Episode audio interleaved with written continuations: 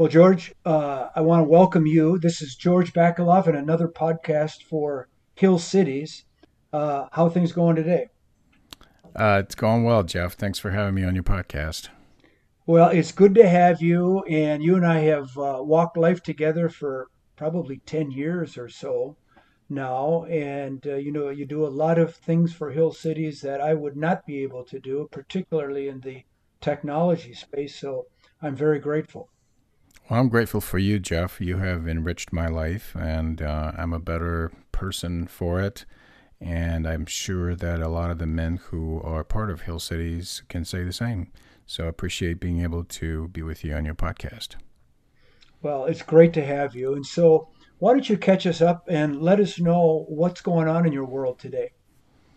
Uh, well, I'm excited to, um, after many, many years of uh, close to 30 years of being having been involved in uh, in in ministry uh, activities professionally. I guess I should define it. Um, people don't like to define these things, but essentially, everyone is a minister according to the Bible. Everyone has a ministry and a calling, except some people um, are involved with this professionally. Uh, they somehow you know, draw salary from a ministry or uh, whatnot. And so that that was my life for a long time, over two two and a half decades, I guess.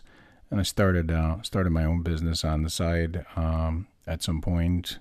And after several years of that, I'm currently uh, working at a IT company right here in Minneapolis, and I'm loving it. Well, I uh, I have heard you're doing a great job. I know the owner of your company happens to be on my board, and uh, so it's good to have you in that role. But also, it seems to me that you you certainly have your foot still in ministry as well. Wouldn't you say so? Well, I'm involved. Um, absolutely, I have not discontinued my uh, involvement. It's just in a different way, uh, rethinking and re reinventing some things uh, spiritually and theologically. Well, excellent. So I was thinking one of the things that I want to have you share with our listeners, and I never thought that uh, I would be saying this, but you know, the idea of you grew up in Bulgaria, a communist country, and how that might relate to what is going on in America today. And I wonder if you could share some thoughts in that area. Sure. Thanks, Jeff. Um, interesting question. Well, uh, first of all, Bulgaria is no longer a communist country as, let's say, North Korea or Cuba or China, even. Um, its um, communism collapsed in 1989, um, shortly after the collapse of the, the fall of the Berlin Wall and the collapse of the Soviet Union, which was actually technically, uh, I think it was like 91. I'm not sure. The, so- the Soviet Union technically held on for for a little longer, but in 1989, in November, um, after the Berlin Wall um, and, and the events in, in Germany, uh, Central European countries such as like the Czech Republic and Poland and Hungary, it was like a domino effect. And in November, uh, November 10th in 1989 is when officially the regime collapsed. And what began after that is something that had never happened in history before. Never before had a communist country or communist regime collapsed. And what we did not know was that the following three decades would be very difficult because they are a period of best described as post communism. Um, because you you don't just recover from communism. You don't recover from 40 years or 50 years or however many years communism the regime was the regime. You don't recover from that within a year or two or three. The consequences are deep and lasting and they're still lingering even though Bulgaria technically is member of the European Union um, and a member of NATO just like just like Romania for example is another country uh, but uh, there are many, many deep issues and problems that are still resident in the culture and the people and in people's lives and the way the economy functions and the way in the way the whole entire system works and all of it has to do with our communist experiment Mm. Um, why this would be relevant and why my story would be relevant to uh, people in America today is probably you're asking me this because um, today in America we have a whole entire generation of young people who have no clue what communism is about. They never taught them about it in school. They never they never told them and they never studied this in college. Um, American schools have failed um, epically in properly, correctly teaching the history of communism. And therefore, people have these really strange, false ideas about socialism and communism. And I can talk about the difference between the two. And then, lastly, how that. Um, how that compares to Christianity. There's a lot of confusion in that. So maybe I can be maybe can be a little helpful here with my my story and my experience and, and all this. All right. Well, good. So, um, how did you come to faith in Jesus Christ being inside a communist country where obviously that was not exactly something that people had readily on their lips? Uh, so let us know about how that happened. Yeah, sure. Um, good question. Um, well, I mean, the, first of all, communism was an atheistic, militant, atheistic ideology. Um, communism is based on Marxism, and Marxism, by definition, is a godless ideology that reduces man to a physical being. Marxism, by definition, this is now the doctrinal, so to say, the ideological, philosophical uh, roots of Marxism it's all based on um, it's all based on man being simply a biological being and denies the idea of a soul. Communism and Marxism denies the idea of eternity or God or creator or anything like that. Marx himself, uh, even though he grew up in a um, Lutheran, his father was a a Jewish man by birth, ethnically, but he abandoned Judaism. He had his father did not have a foundation in Judaism at all, and neither did Marx. Marx grew up as a Lutheran uh, in the home of a of a well-to-do attorney, and in fact, he wrote some poems to to Christ uh, in his teenage years. So obviously, he he grew up in a in a Christian family. When he went to college, however, things changed dramatically and he shifted 180 degrees, ended up writing poems to Satan, praising Satan. And um, basically, Marxism is a, is a form of terrorism because Marx himself um, looked at destruction and terror as a, as a very important, integral part of his idea of a better world. Uh, the idea of Marxism is to destroy what's not working and rebuild it from the ground and rebuild it based on a communist utopia. Hmm. So, so, so what that means, so what that means to, so what that means for Christians is that you are instantly, as a Christian, if you are believing in anything that has to do with with God, with creation, if you if you're actively involved in propagating, spreading um, the gospel, you are the enemy of state because you are subverting, you are um, you're preaching an ideology and philosophy that is uh, diametrically opposed to to Marxism, and therefore you are considered the enemy of state because now this ideology is the doctrine of the state, and anyone that dares to say anything against it is now the enemy. And so that's why a lot of Christians ended up being persecuted, uh, thrown in labor camps, tortured. I mean, basically, the communists crushed uh, Christianity in Russia first, and then they crushed Christianity and every type of religion in the Soviet bloc, including um, my native country. So, in light of that, George, how did you come to faith in Jesus Christ? Well, I had um, troubling questions. I had troubling questions since I was since the time I was very young. Um, when I was five, excuse me, when I was five, I witnessed the the death of a of a of a woman who had either jumped or fallen from from a balcony. I'm not sure what the circumstances were at the time, but I witnessed this woman not not exactly exactly at the moment where she was uh, falling, but um, I saw her the whole follow up uh, situation, right? So for me as a child, that was a traumatic experience to see this. And it's what it did is it didn't scare me per se. What it did is it planted the troubling question: Well, what happens when we die? You know, mm-hmm. it wasn't it wasn't like I was walking around having uh, PTSD or trembling or being terrified or anything like this um, the question I had was like, wait a minute, where did this woman go? What happens when we die? And, and why isn't anyone talking about this? So I start having these questions very early on in life. And to my surprise, I didn't find any answers whatsoever. And to me, that was very evident that life begins and then it ends somehow, but no one is absolutely, no one's talking about it even my parents. So I went to my mom when I was like, for example, I think I was around 10.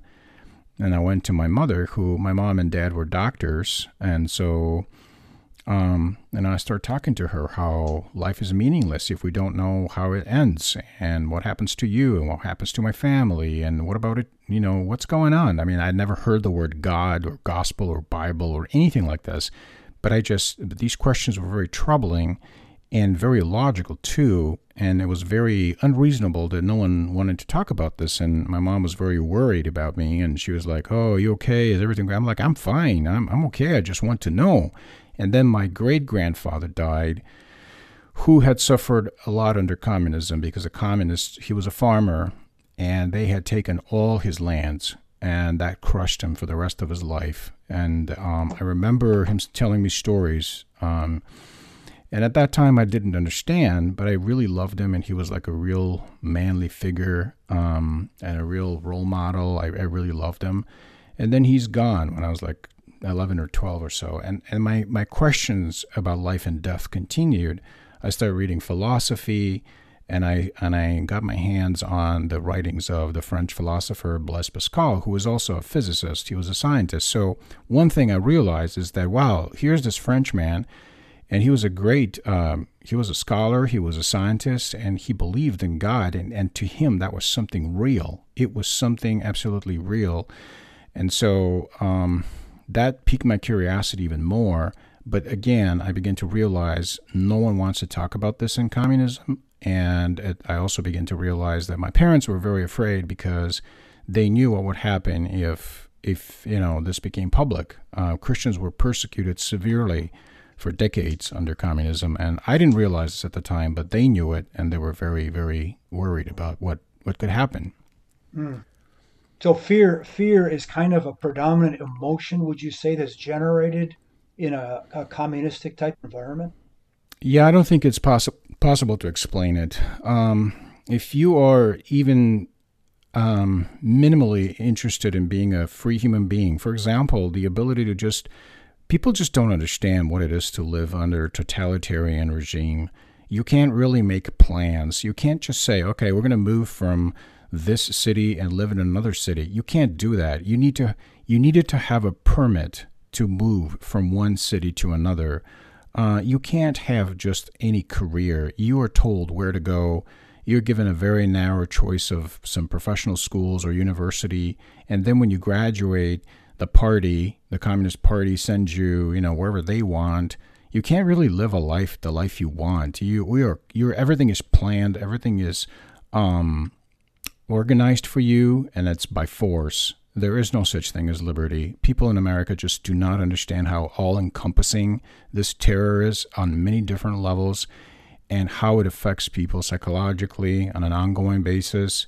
It's it's sheer terror and, and the only way communism ever succeeded is because of violence and terror and murder. There, nobody would, nobody in their right mind would choose communism, um, just uh, hmm. as a choice. This was this was enforced on people through the power of weapons and death everywhere, and and it's not a choice of people. Socialism is just taxing people to death, right? It's just hmm. taxation. Hmm but communism is taxing you, robbing you of private property, and also putting the gun to your head and uh, killing uh, a number of people, terrorizing the rest. It's just, it's terrible. I, I don't want to ever see that happen to, to America or in America. Well, in closing, George, do you have uh, any specific thoughts if that you would like to share with uh, Christians in America? Well, I would say that what people could probably identify with, you know, people say, well, how can I identify with your story, you know, having lived through this hell? And, you know, I have to say also this that communism was a different experience depending on who you're talking to. Like there was people who were privileged and they didn't have any, you know, they were they were connected to somebody who was part of the elite. So they didn't have probably the problems that that that other people had. The more outspoken you were, and the more um, the more courageous you were to speak against the regime, the more problems you had, and your children, and your relatives, and so on and so on. So um, I kept having my questions, and this is what led me to the faith. And ultimately, when I was 20, I came in contact with um, the with Christians who were not Eastern Orthodox because the Eastern Orthodox Church, which is the predominant religion in Bulgaria, they were also persecuted, and the communists had gutted out that that religion as well. But I came in touch with um, actual believers who believed in being born again and repentance, and so I began to understand the gospel. I started reading the gospel, and I just kept having questions.